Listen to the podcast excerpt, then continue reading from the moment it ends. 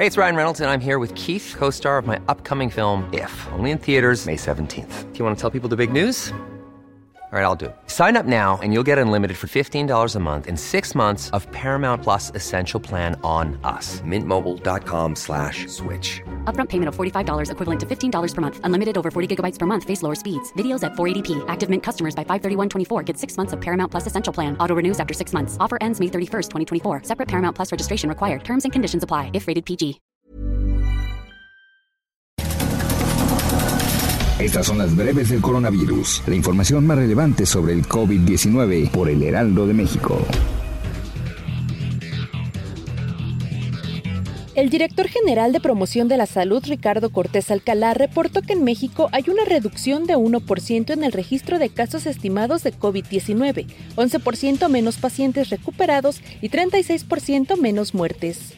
El reporte completo de la Secretaría de Salud Federal reveló que en México ya suman 585.738 contagios de coronavirus y 63.146 decesos. A nivel internacional, el conteo de la Universidad Johns Hopkins de los Estados Unidos reporta 24.637.000 contagios del nuevo coronavirus y más de 835.000 muertes.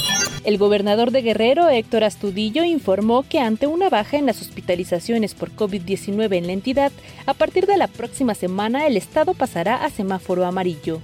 La jefa de gobierno de la Ciudad de México, Claudia Sheinbaum, informó que la capital va a permanecer en semáforo naranja la próxima semana debido a que se registró un ligero incremento en las hospitalizaciones por COVID-19.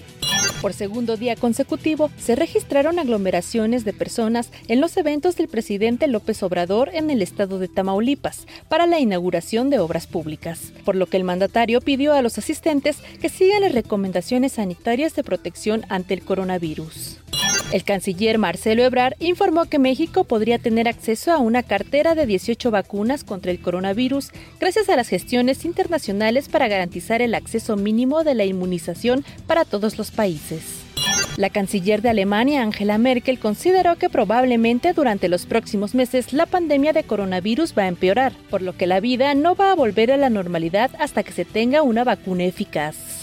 El gobierno de Perú anunció la extinción del estado de emergencia nacional por el coronavirus hasta el próximo 30 de septiembre. Además, puso en cuarentena algunas de las zonas más afectadas del país. Para más información sobre el coronavirus, visita nuestra página web www.heraldodemexico.com.mx y consulta el micrositio con la cobertura especial.